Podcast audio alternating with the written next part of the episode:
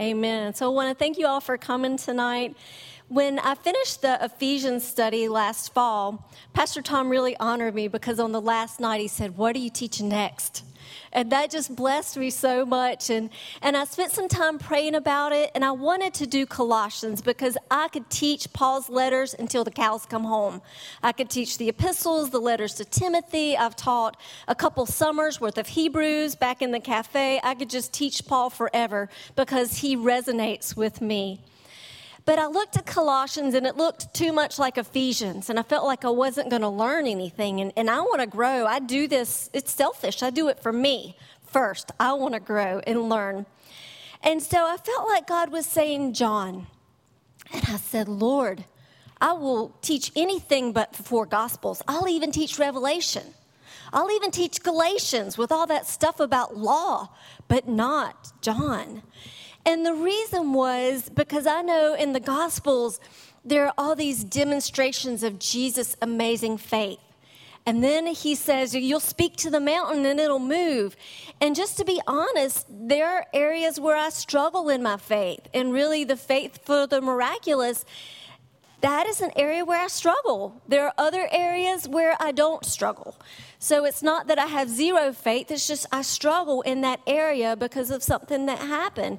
So finally, I obeyed and I said, Okay, God, I'll teach John. And it has been such a delight.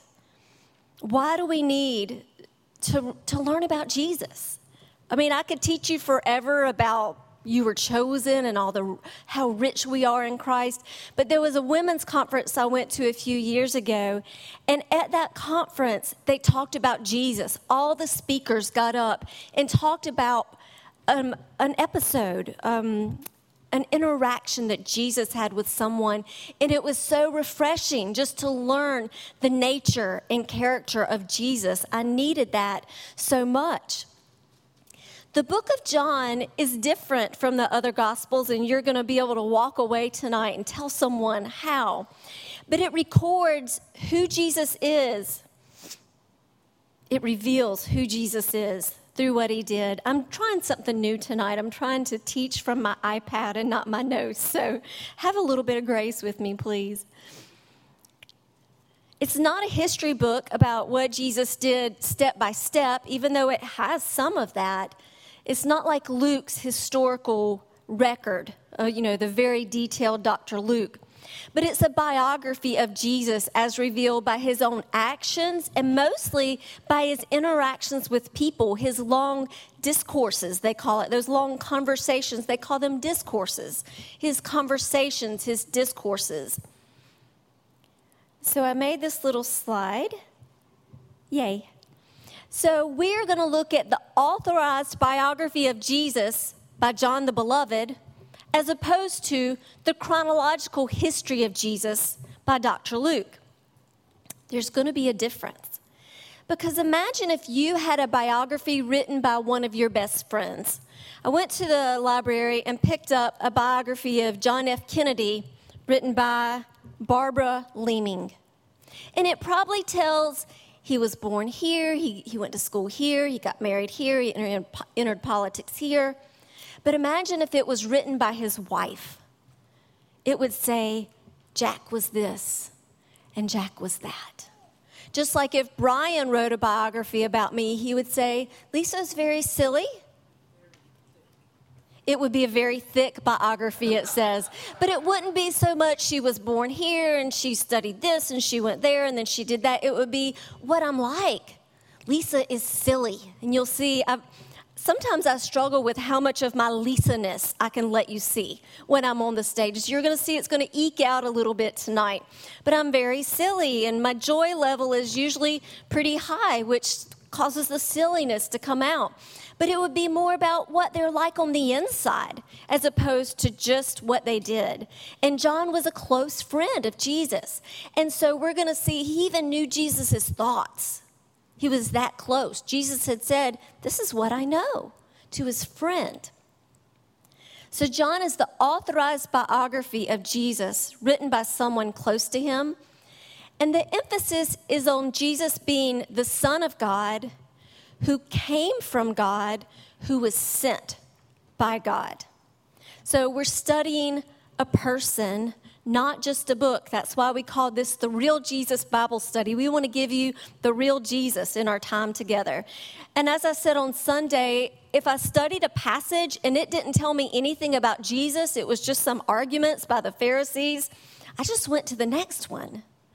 And you'll find that we're not gonna, we're gonna try not to go really deep into every verse that preceded the passage, the context, the background. We're gonna try to get to the meat of the story and jump right in. And sometimes that's hard.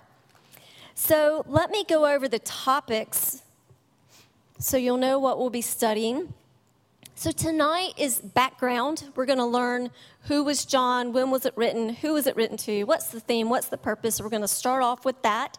And then we're going to jump into John chapter 1, which is really the first part is the identity of Jesus. And the next week, Pastor Tom's going to cover Jesus the Messiah, and that's looking some at um, John the Baptist's interaction with Jesus, a couple other interactions through the book of John. We'll have Jesus the giver, and that's all the things Jesus gives to us besides eternal life. There's a whole lot more. Jesus, the miracle worker, Pastor Tom's going to teach that because he's got faith for the miraculous more so than me. So I'm putting that into his capable hands. Those are the seven signs.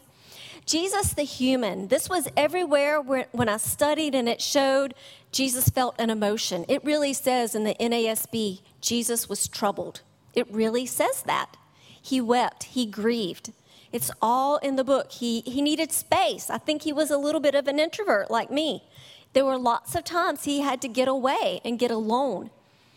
There's Jesus in his own words. These are those seven I am statements that we know come from the book of John. Jesus, the Son of God, which again, this was very important in this book that we understand. And, and that's easy for us to, to say, yeah, I believe it, but we're going to look at the reason John wrote this, which was so you would believe this. And then Jesus, the Lamb of God, which will be um, the last days that Jesus walked on the earth, his crucifixion, his resurrection, and then his soon return as our Lord and King. So those are our topics, and that should be on your handout. Every if you don't have a handout, I think Pastor Tom has some more up here. If you came in, just raise your hand if you still need a handout. Anyone? I did try to put more of the cross references. I think it was Marlene that gave me that feedback on Ephesians that it would be helpful to have the cross references. So I did try to do a little bit more of that for you in this study. You're welcome. I'm trying, I'm growing. So, John is not a complete biography. You know, if Brian wrote a book about me, he probably wouldn't tell you the really bad stories. You know, he wouldn't tell you the, the really bad stories, but he would be selective in what he wanted to, to, to share with you who I was as a person. Now, not that Jesus had any bad stories, I mean, he did cleanse the temple, but John chooses the stories that he uses for a reason. He was selective but he was persuasive. And John is very different from the other gospels. So I do want to point out the commentaries that I use just so I won't lose you when I mention them. There's the Zondervan or the NIV Bible commentary.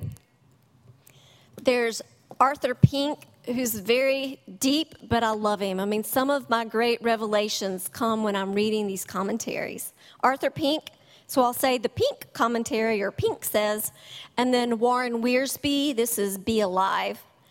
And I'll say Wiersbe said. So these are some very um, sound commentaries. Some of them really stretch my brain. Well, they all really stretch my brain. So those are the commentaries that I'll use. So the Zondervan NIV commentary says, because of its apologetic purpose, the book of John only uses those episodes that are going to really demonstrate Jesus is the Son sent from God. You're going to hear me say that over and over tonight. And so, effectively, John, when he set out to write this book, he's saying, You should believe Jesus is the Son of God for these reasons. And then he writes what's 21 chapters in our Bibles. So, the key verse, I love when I'm studying, let's see. I love when I'm studying a book and it's very clear when the author says, This is why I wrote this. And this should be on your handout. John 20, 30 through 31. So it's at the end of the book of John. Therefore, many other signs Jesus also performed in the presence of the disciples, which are not written in this book, but these. I love that. But these have been written so that you may believe that Jesus is the Christ, the Son of God, and that by believing you may have life in his name. So these signs, these specific seven signs, were written so that we would believe and have life. So I broke this down just a little bit because part of the way I study is, is I try to take some of the grammar and extraneous words out of the way and just make it really simple for my brain to understand. So his purpose was A, so that you may believe in two things he wants you to believe Jesus is the Christ, and next week, Pastor Tom will go into what does the word Jesus mean? What does Christ mean? You'll see that's um, translated Messiah in other versions. And he's the Son of God. Two things he wants us to believe. And then it says, in that by believing, you may have life in his name. So John wants us to believe, and as a result of our believing, we will have life.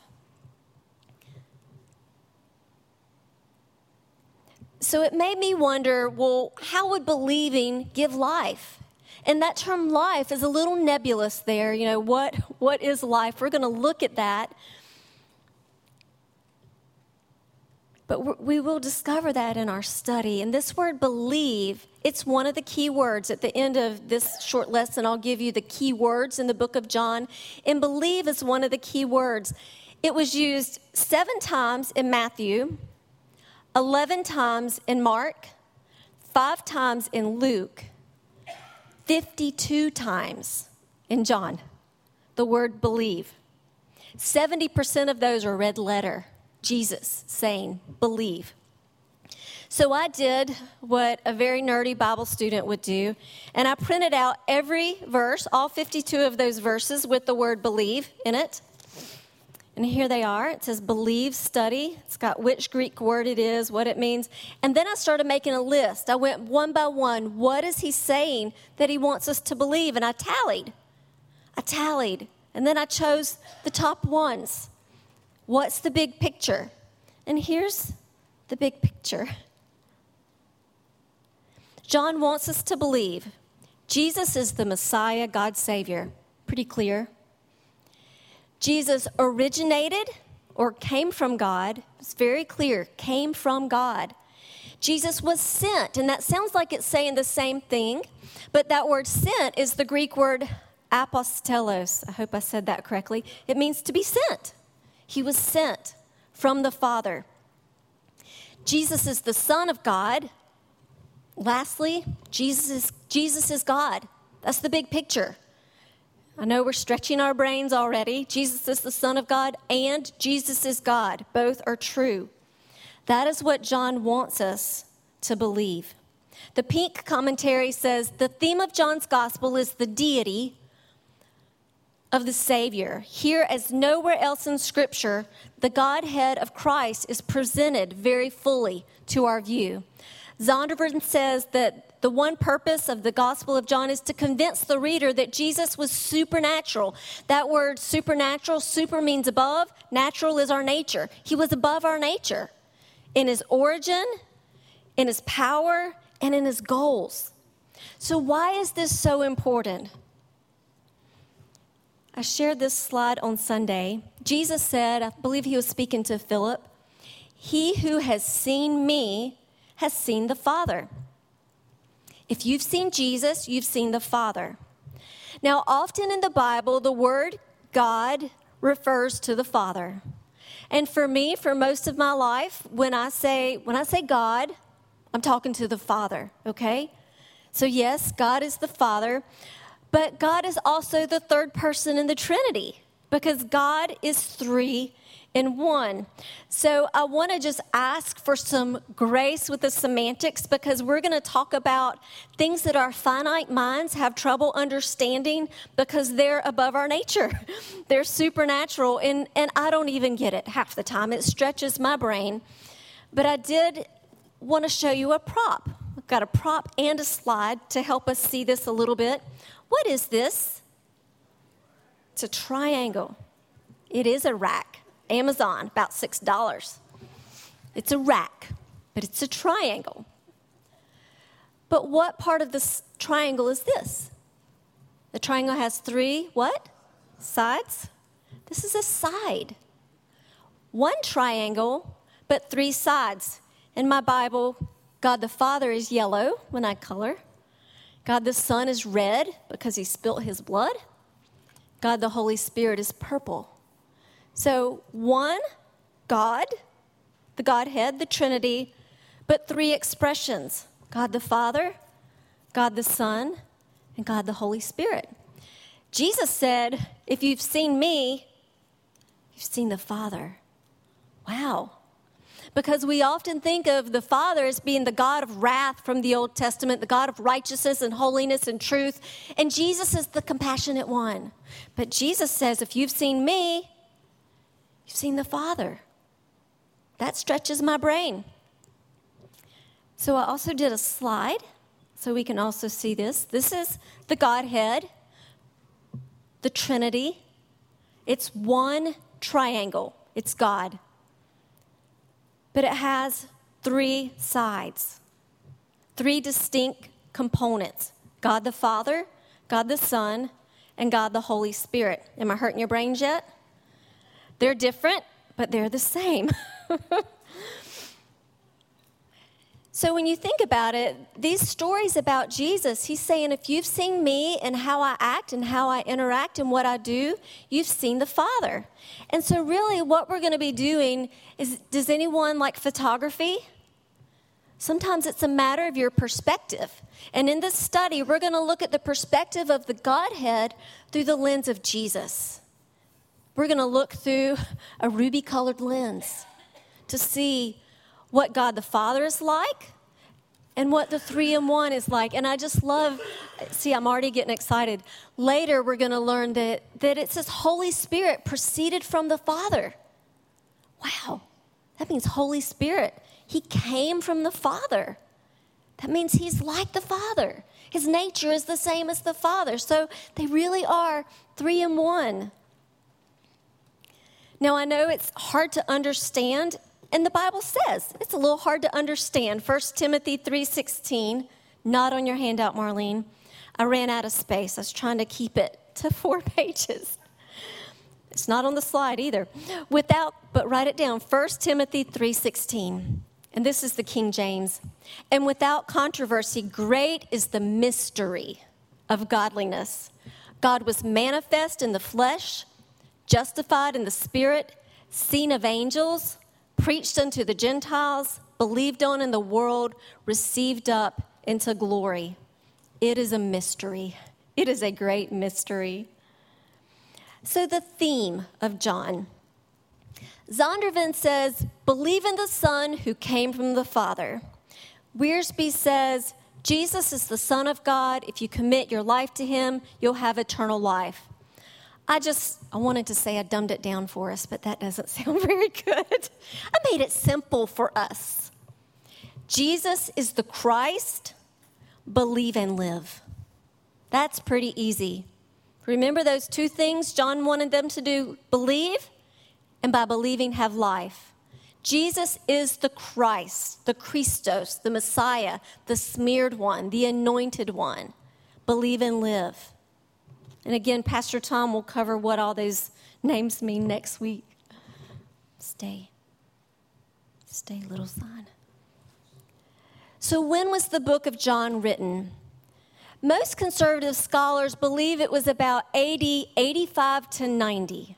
So, Jesus had been resurrected for about 30, excuse me, I didn't do my math right, 60 years. So think about someone you know. John is an old man at this point. He's probably about 90 years old, but he's still clearly in possession of his memory because he's able to write all of these things down. And they didn't know what it meant at that point, but later they understood. And so he's able to write all of these things because he's in possession of his memory. I think of how sharp Miss Marion is. Half the time I can't get my words to come out straight, and she's She's as sharp as a tack. She's doing well. So it's 20 years after even Paul's death. So, a large portion of the New Testament, the majority of it, has been written. The three Gospels have been written, and I think three is a nice number, like in decorating and landscaping, it's a really nice number. And so I wondered what more needed to be, be said about the nature of God through that lens of Jesus that we needed to know. Why did we need a fourth gospel? What more needed to be said? So it was written to address a lot of false teaching that basically said Jesus was just a human, but that when he was baptized, he was possessed by a Christ spirit. He was not the Son of God. So you can see why John is saying Jesus is the Christ. He is the promised Messiah. He's the anointed one. So the book was to prove the deity of Jesus. And this is called, I don't know if I'm even saying it correctly, high Christology. Have you ever heard that word before? I found it. A lot of these big words that I use, I don't know them. I Google them and learn what they mean. High Christology. It means that the deity of Jesus is very prominent in this book, especially as opposed to the other three Gospels. High Christology. Scholars believe that the recipients of John, because John explains a lot of the Jewish terms and the locations in Palestine, the recipients were probably a Gentile church outside of Palestine. Probably Jews as well, but most likely Gentiles. And I'm going to skip. So let's look at who was John. So we've looked at when it was written, its purpose, its theme, who was it written to. But let's look at who was John, because again, my husband would write a biography about me very differently than, say, my brother. So we want to know a little bit about the author so we can understand his perspective. So this is on your handout and your slide. Okay, let's see. Yay. All right. I really have fun making my slides.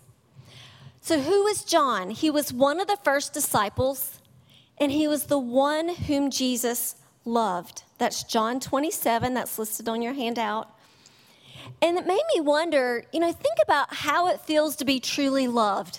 Think about those friends who know who you are and love you anyway, right? My best friend who was here on a Sunday, she's known me pre Jesus since I was 18, almost 30 years. She loves me anyway. She'll text me and she'll say, I choose you. She loves me. And imagine how John wrote about Jesus from that security of love. Imagine how that would affect his perspective as an author. John 13, 25 says, He was the one who had leaned back on his breast at the supper. To me, that means John is an intimate friend because you just don't lean on anybody. And I'll tell you a little story to illustrate that.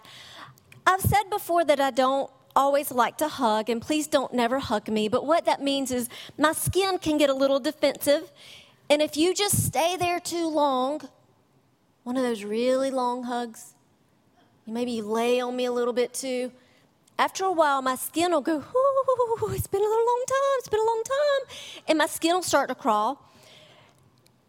And after a while, I might even start, you know, my heart, my heart rate will increase a little bit because my skin it just struggles with that prolonged i like to, to when my daughter was little during reading time they would always homeschooling. They would lay on me and i'd have to say sit up please. Just sit up. And i would just touch them on my own terms because my skin can crawl. So when i was in 10th grade in a history class i was sitting next to my best friend and something was on my skin on my face and her hand shook a little bit and so she came up and she touched my face and I hauled off and slapped the girl.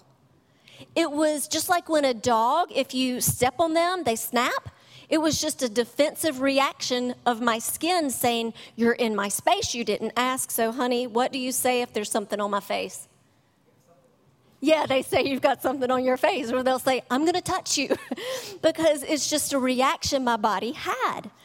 You don't just lean on anybody at the Last Supper unless they're your friend unless you've developed some type of intimacy. He was an intimate friend. He was part of Jesus' inner circle. He was on the Mount of Transfiguration. It was the three Peter, James, and John. They were up there together. He was so close to Jesus that he knew Jesus' thoughts. John 6 64. John writes, For Jesus knew from the beginning who they were who did not believe and who would betray them. So Jesus told his friends, I know who's going to betray me. I know who won't believe. John knew his thoughts. John was the son of Zebedee, the brother of James, and James and John were called the sons of thunder. In Mark 3:17 it says he gave them the name Boanerges. I went to Google and said, "How do you pronounce this?" Boanerges. it was sons of thunder. In the Greek, this word means it denotes a fiery and destructive zeal that may have been likened to a thunderstorm. So, does anybody like Marvel? Any Avengers fans out there? Anyone? Okay, just a couple.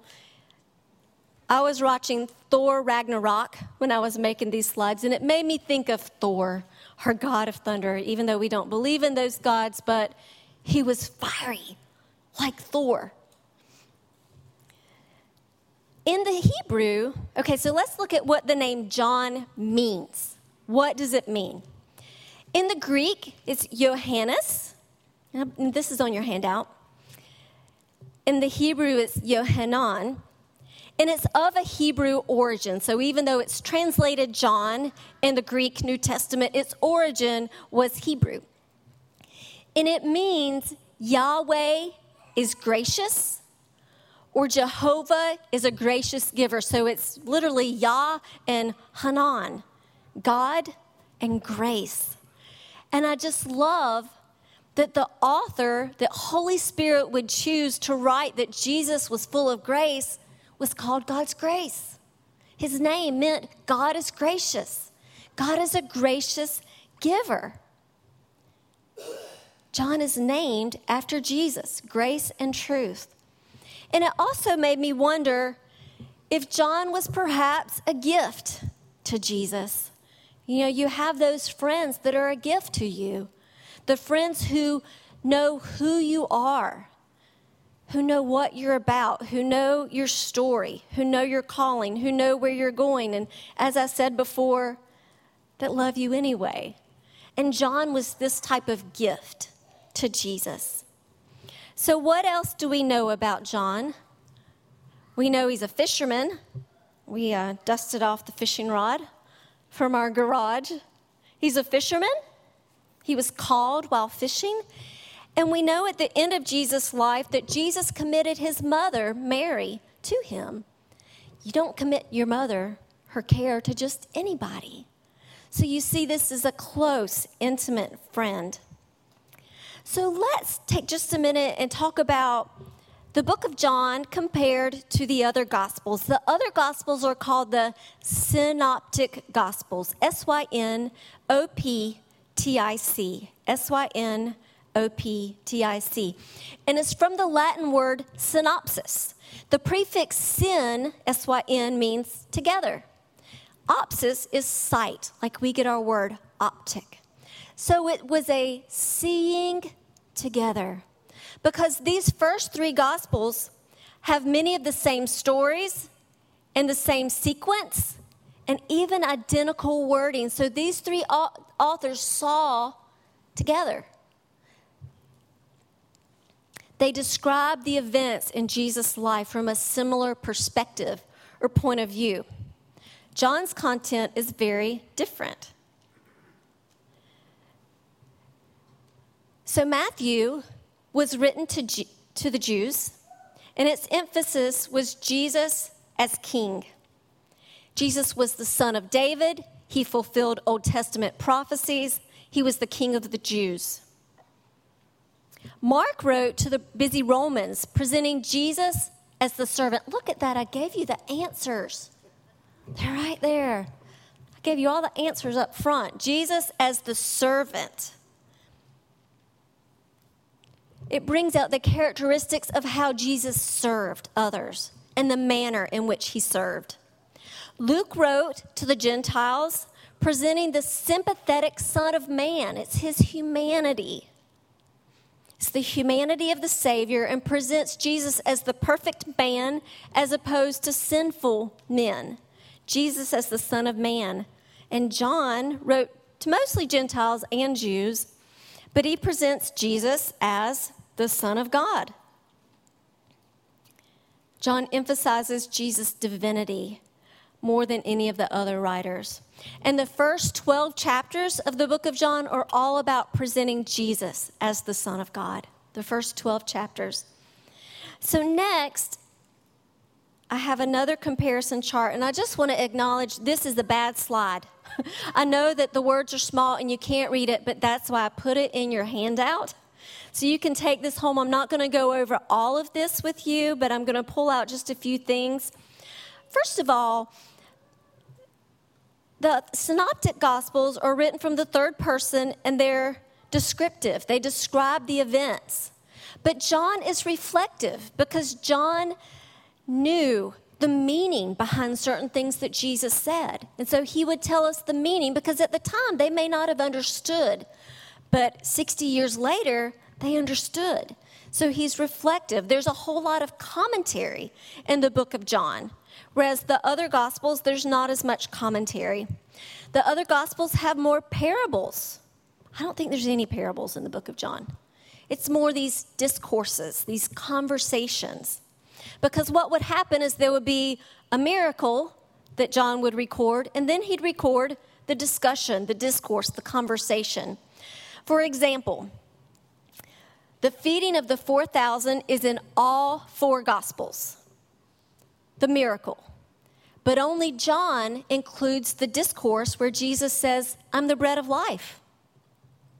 So in John, you'll see miracle and interpretation. You'll see these discourses that follow that explain the meaning of the miracle. What a great teaching point. I'm the bread of life. So the book of John consists of about 90% new information not found in the other gospels. 90% new information. So it made me wonder, you know, why is John so different? And why was it things arranged differently and, and why was it so different? So, first of all, who is the true author of the book of John? John, but the true author is Holy Spirit. Holy Spirit is the true author. Holy Spirit wrote about Jesus through a man named John. And Holy Spirit can write three books similarly, but decide we need to have one with a different perspective. 2 Peter 1 20 through 21 says, But know this, first of all, that no prophecy of Scripture is a matter of one's own interpretation but it was men moved by the Holy Spirit who spoke from God. So, Holy Spirit wrote the book of John. Holy Spirit chose the seven I am statements, the seven signs, the seven feasts, the seven discourses. All of the sevens, Holy Spirit chose. He, John uses the material in a different way, and he shaped it for a different purpose. So, keywords in the book of John. Now, we're not going to go line upon line. It's not going to be John 1 this week and John 2 next week and John 3. I do encourage you to read the book in its entirety. I encourage you to do that. If you do that, these are your key words. These are words that if you're willing to color in your Bible or mark your key words, these are the words you want to mark life, love, believe, abide, light, darkness, word, glorify, witness, and truth. So these are the things that you'll see over and over again. And then, as I said, the number seven is also very prominent. We'll see that quite a lot. Okay, so let's look at the chapter divisions. So the first six chapters are called opportunity this is basically where Jesus is rising in his popularity, if you'll say. but he really blows it at the end of John 6. Because at this point, he says, he's talking about the bread of life, he's the bread of life, but he says about verse 53 unless you eat of the flesh of the Son of Man and drink his blood, you won't have life in yourself. And again, he says, He who eats my flesh and drinks my blood has eternal life. He who eats my flesh and drinks my blood abides in me, and, and I in them. So after this, many of the disciples even started falling away. And then after that, I highlighted every part where it said that the Pharisees were trying to kill him, the Pharisees were seeking a way to trap him, the Pharisees were trying to get Jesus. So, opposition is chapters 7 through 12. Jesus was opposed in his ministry. And then, outcome is chapters 13 through 21. He really did. Once he said, You've got to eat my flesh and drink my blood, they said, This is a difficult statement. That's what they said. This is difficult. They didn't, they didn't get it, which I don't think I would have gotten it either at that point. He was referring to his death and to communion. That was hard. So let's jump in and look at John chapter 1. And so I always say at the beginning of my Bible studies, I do teach out of the New American Standard. When Pastor Tom teaches, he'll be teaching out of the NLT, so we're going to switch up on you in just a little. And I do kind of the key ways that I study the Bible is using the precept method, which is a line, line upon line method by Kay Arthur. I do a lot of word studies. So before I even look at the commentaries, I do word studies. I look at cross references. I make lists. I do what I call the five W's in an H who, what, when, how, why, where. I think that was it. yeah, I came close, hopefully. Sometimes on the stage I forget them. Who, what, when, how, why, where. That, that's it. So I do all of that before I even go to the commentaries because I want to know what the word says for myself before I learn what Mr. Pink thinks it says, or Mr. Wiersbe, or Mr. Zondervan. So that is how I study. So here's what you're going to find I love it when it works. Here's what you're going to find in about the first 18 verses of Jesus. And this is my emoji Jesus that I really love, and I've been texting to my daughter and having the most fun with. You can find lots of things on Canva. Jesus, the Word, Jesus, the I am, Jesus, the Creator, the life giver, the Word made flesh, the abundance giver, the grace giver. We covered a lot of that on Sunday. Manifestation of grace and truth, explainer of God. So, what we're going to do, if you'll turn with me to John 1, and we're going to read some select verses. Because what I want to do tonight is look more at the identity of Jesus. And next week, Pastor Tom is going to look more at John the Baptist and Jesus being the Lamb of God. So if it's about John the Baptist, I'm not really going to touch it tonight. John 1, verse 1 In the beginning was the Word, and the Word was with God, and the Word was God. Verse 2 He was in the beginning with God. All things came into being through him, and apart from him, nothing came into being that has come into being. In him was life, and the life was the light of men. Skip to verse 9. There was the true light, which, coming into the world, enlightens every man. He was in the world, and the world was made through him, and the world did not know him. He came to his own, and those who were his own did not receive him. But as many as received him, to them he gave the right to become children of God, even to those who believe in his name. Skipping to 14. And the word became flesh and dwelt among us and we saw his glory, glory as the only begotten of the Father, full of grace and truth. For of his fullness we have all received, and grace upon grace. For the law was given through Moses, grace and truth were realized through Jesus Christ. And those last three verses, that's what I taught on Sunday. So if you missed it, you can find that on the uh, Facebook page, Global River Church, or Google Global River Church YouTube, and you can find it there as well, the live stream video. Verse 18, skip all the way down there. No one has seen God at any time. The only begotten God who is in the bosom of the Father, he has explained him. So let's jump into Jesus, the Word. So, verse 1, chapter 1, verse 1 In the beginning was the Word, the Word was with God, and the Word was God. My head hurts already. he was in the beginning with God. Again, these are hard things to understand that the Word was with God and the Word was God. Hurts my head. We receive these things by faith. So much of this we just receive by faith. It's a mystery. So, what is the word word? In this, in this um, context, this is the word logos. You'll see it's used three times in that first verse. It's an important word. And in general, in Scripture, the Greek word logos refers to the written word of God. And, but then another word that's used for word in the Greek is the word rhema which is more of a specific word of God spoken to a person about a particular situation. So here, the word word refers to Jesus. A cross reference would be Hebrews 4 12. For the word, which is the logos here of God, is living and active, sharper than any two edged sword, piercing as far as the division of joint and marrow, soul and spirit it, I mixed those up, didn't I? That's what happens when I try to say something from memory. God humbles me.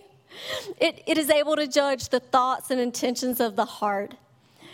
So that describes the Logos, the written word of God, the Bible, and it also describes Jesus at the same time. He was the Word. Pink says Jesus was the Word, the Logo. So here the Word is referring to the second person the second person of the Trinity. This is Jesus. So, Jesus is also the I am. You see, the Gospel of John, it opens differently than those other Gospels. We don't see a long genealogy. John jumps right in. Jesus was God. Jesus was with God. He was sent from God. He was God. He's not presented as the son of David or the son of man, but as the son of God. So it's really clear. There we go. Oh, I missed that. I'm still trying to move things, move between two things. So, Jesus is God. Now, we don't have time to do a complete study about this, but I'm going to give you a few cross references, and I encourage you to do that at home. We did it in our um, Hebrews Bible study a couple summers ago. So, first of all, Jesus claimed to be Yahweh, the great I am. So, in Exodus 3 13 through 14, in the Old Testament, it says, Then Moses said to God, Behold, I'm going to the sons of Israel, and I will say to them, The God of your fathers has sent me to you. Now they may say to me, What is his name? What is God's name? What shall I say to them? God said to Moses, I am who I am. And he said, Thus you shall say to the sons of Israel, I am, has sent me to you. In John 8 58, Jesus said, Truly, truly, I say to you, before Abraham was, I am. Jesus claimed to be the I am, to be God. Hebrews 1 3 a, the first part. This is in a long, kind of complicated passage about Jesus. So I'm just going to give you this snippet. He's the radiance of his glory in the exact representation of his nature. This is on the cross reference, should be on your handout, just the reference. So I want to tell you what that term exact representation means. It's an engraving, it's an exact copy it's the same thing, it's something that's stamped. King James says Jesus is the express image of his or God's person. So, Jesus is the exact copy of God's nature or substance. What can be said of the Father God can be said of Jesus. And during that Bible study, I used this prop, and it's still a good one. This is a stepping stone that hangs on my front porch. And there was a machine somewhere that had a stamp that was stamped into this. And then to make the same st- stepping stone, because they don't just make one, they make a bunch, they stamp it again, stamp the next one, and then stamp the next one. The same stamp that was used to make God was used to make Jesus. He's the exact representation, He's the engraving, He's the exact image of God. Now, I know that stretches our brains, but it's what Scripture says. So go study it for yourself. Colossians 1:15 is another cross reference. He, it's referring to Jesus, is the image of the invisible God, the firstborn of all creation. So in John 1, it says the word was with God and the word was God. He was both. Now, a neat closing thought, something I found in the NIV commentary, where it says the word was with God. It says that twice in those first two verses. It says with God can be rendered face to face. And I always think of Jesus being at God's right hand, but we're going to learn he was also in his bosom, in the front of, of the Father God. But I liked that image of face to face. Jesus the Son and God the Father were face to face. I don't know if that blesses you, but I like to see that picture of intimacy between the two of them. So let's talk about Jesus, the Creator. I love to create. I love to create with words. I love to create graphics, note cards, garden art. I love to create mosaics, stepping stones. I just love to create. And that's because I'm in the image of God who's a creator. He's creative. That's another message for you. But we're in God's image, and we're creative. And this is something that I created. I took broken pieces of glass, put them all together, put a light in it. So it's something that I made by hand. Jesus is also a creator, and I'm getting ready to stretch our brains, our finite minds again. Jesus was the creator of everything. He wasn't created, but he was the creator. John 1 3 says all things. Can you repeat that? All things. Not just some things or a few things, just a little bit of things, all things. And I like how pastors say the word all in the Greek, it means all. It means all. All things came into being through him, and apart from him, nothing came into being that has come into being. So if you came into being, you came through Jesus. Colossians 1:16, which is on your handout. Again, okay, here's a different author. For by him all things were created. And then Paul explains, both in the heavens and on the earth, visible, invisible, thrones or dominions or rulers or authorities, all things have been created through him and for him. But then you may say, well, I thought God made me. Well, again, Yes, God made you. But this was the it was through this end. It was through Jesus. So there are three in one, but scripture says Jesus made all things. So study that and, and figure it out. It hurts my brain. But Jesus is the creator. The expression of God that created was God the Son. Jesus Christ. So let's look at John 1 4, which is on your handout. It says, In him was life, and the life was the light of men. So we've said that this word life is a key word in the book of John. So what does it mean? I mean, it's a nebulous term. For us, life is being alive as a human. In the Greek, it's the word Zoe. We would spell it Zoe, Z O E, Zoe. It's the state of someone who's possessed of vitality or is animate. The Vines Dictionary, which is another resource I use, says it's the absolute fullness of life, not just life, but the fullness of life. Pink says that it, that it encompasses all types of life physical life, spiritual life, and eternal life. So I want us to think about what are the essentials for life. So I brought a plant. My sister in law was here this past weekend and she works at a garden center. She brought me a plant. Generally, indoor plants at my home are doomed. I, I kill indoor plants. But this one has only been in my possession for six days, so it's still alive. so there are some essentials for life. And they're light. Plants need light, they need sunlight. I should send these to you, Judy. You could probably help it live. Light, they need air, they need water, and they need food, they need fertilizer. So let's look and see how Jesus was the source of life. So Jesus said, I'm the light of the world. He who follows me will not walk in darkness, but will have the light of life. That's John 8 12. That should be on your handout, the cross reference. Air. Jesus breathed on them. Receive the Holy Spirit. He breathed on them. It was air, water. Jesus said, If anyone is thirsty, let him come to me and drink. Food, I am the bread of life. He who comes to me will not hunger. That's John 6 35.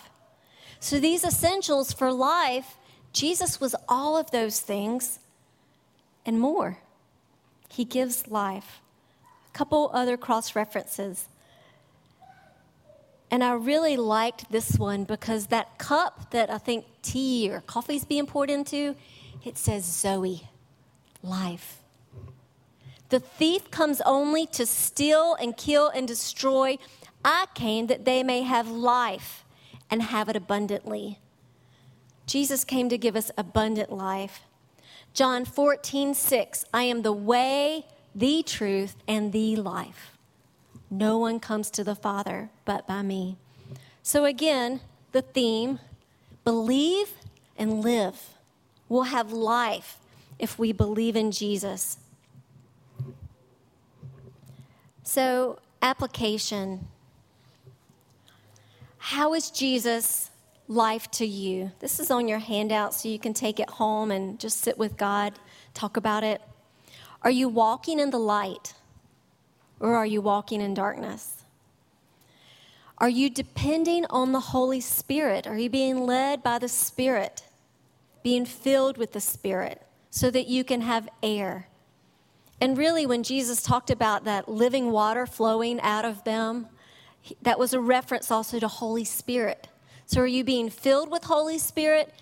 And is Holy Spirit coming out of you and splashing on those around you? The fruit of the Spirit. Are you being filled with the Spirit? And are you finding sustenance? When we study um, Jesus, the bread of life, and the feeding of the 5,000, it says they ate and they were satisfied. It says that over and over. They ate and they were satisfied. Are we satisfied by Jesus? Or are we going to other things to sustain us and satisfy us? Those things won't ever satisfy. So those are some some ways you can ask yourself, do I have life? And we're going to look a little bit more at what life means. But how is Jesus life to you? Okay, John 1 14. And the Word became flesh and dwelt among us, and we saw His glory, glory as the only begotten from the Father, full of grace and truth. I found this quote by Arthur Pink and I put it on your handout, and I just thought it was so beautiful. The infinite became finite, the invisible became tangible, the transcendent became immanent, that which was far off drew nigh. He became what he was not previously. He did not cease to be God, but he became man. So, as a man, Jesus was holy, harmless, undefiled, separate from sinners. That's in Hebrews 7. He was a real man. He took on human nature. And the two natures of Jesus, as human like us, but yet still God. That's again one of those mysteries that we can't understand. God became man. God didn't just dwell with man like those false teachers said. God didn't just alight on Jesus when he was baptized, but God became man. I'm going to skip. If you'll just write down Philippians 2 6 and 7 and look at that later, but that's about how Jesus humbled himself and was made in the likeness of a man and humbled himself again on the cross. So John 1:14 and the word became flesh and dwelt among us and we saw his glory. Well, I've already read that. Full of grace and truth. So that's what we covered on Sunday. John 1:16 For of his fullness we have all received and grace upon grace. So I did want to give you a couple more cross references on that. Colossians 2 9, for in him all the fullness of deity dwells in bodily form. And Paul's prayer that I prayed at the beginning goes on to say, To know the love of Christ which surpasses knowledge, that ye may be filled up to all the fullness of God.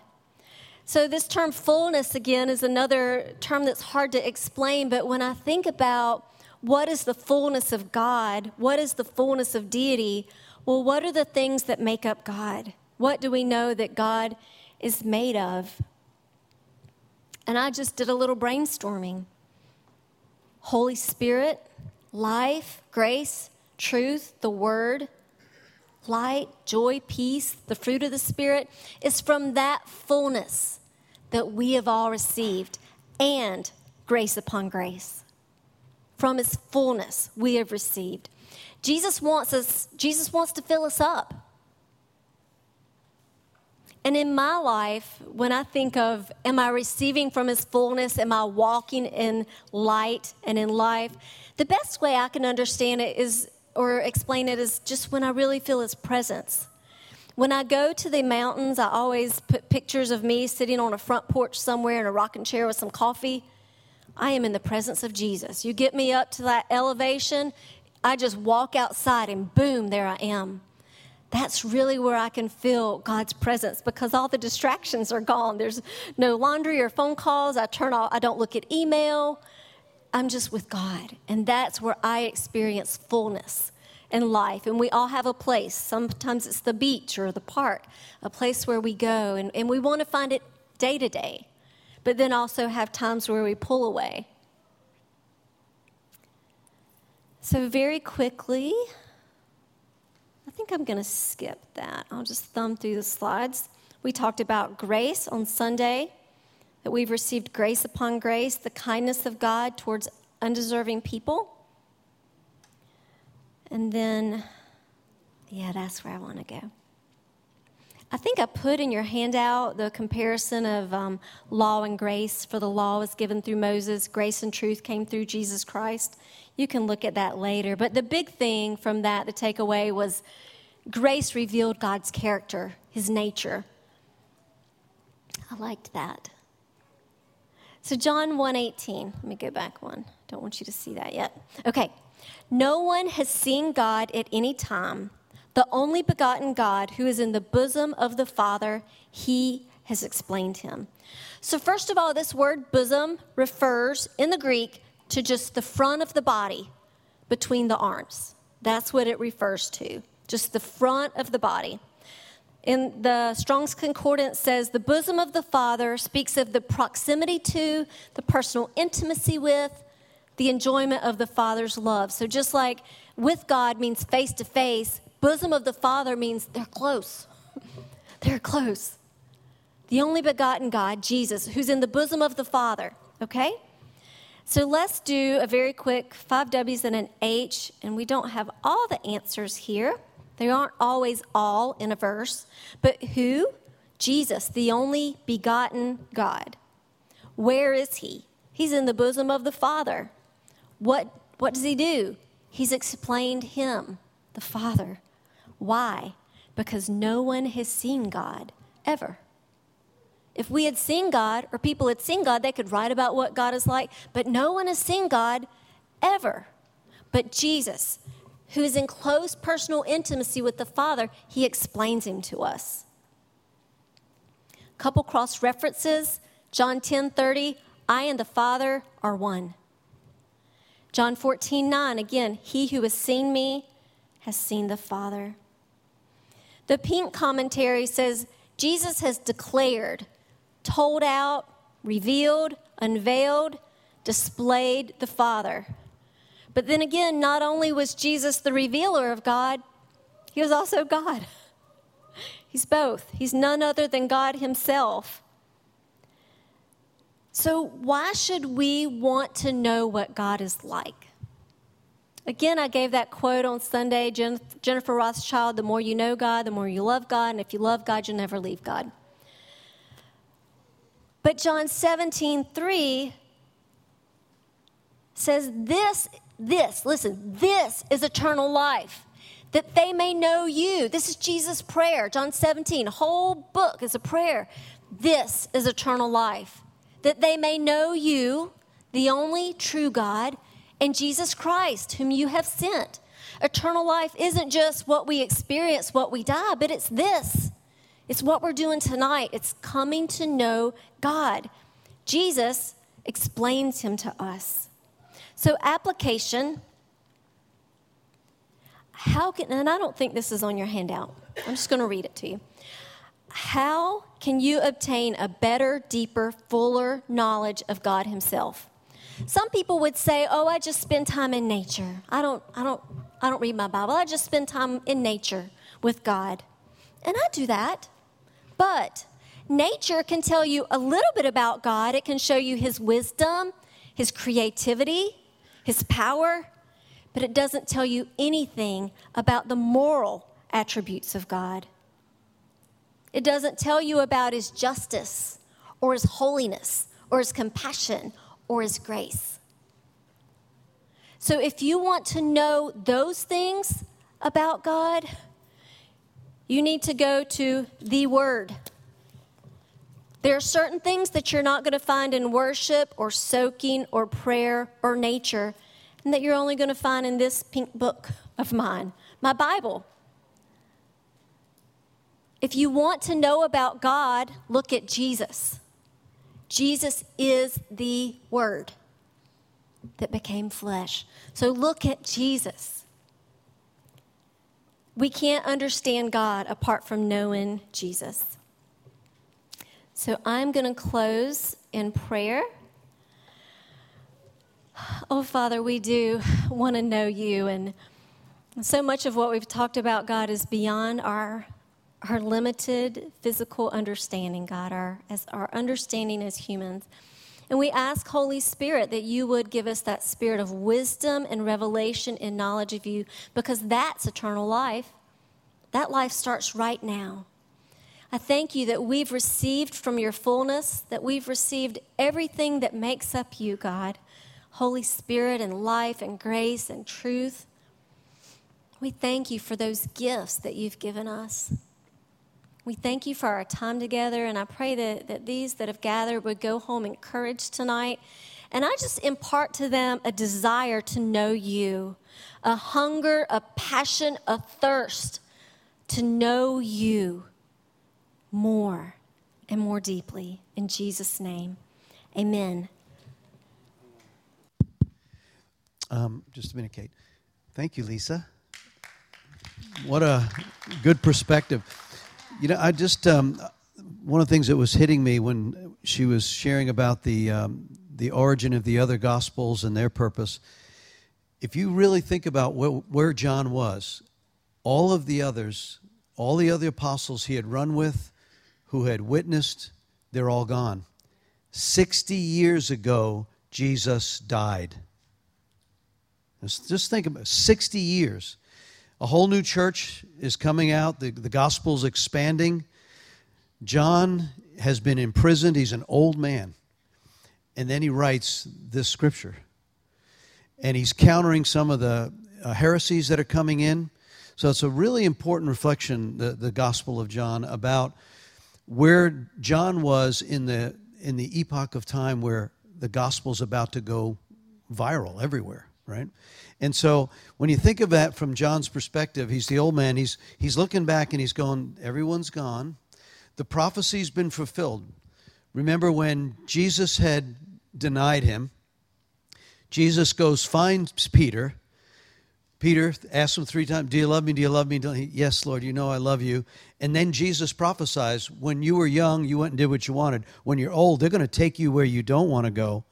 And he prophesies Peter's uh, martyrdom.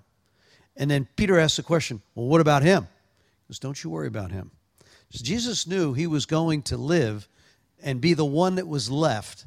And he writes this much later. It's one of the last books, right?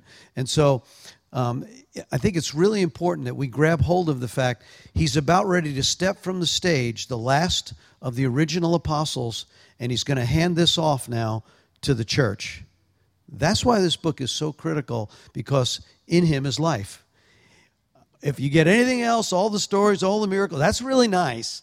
But if you don't get a hold of the fact that Jesus is your Messiah, there's no life.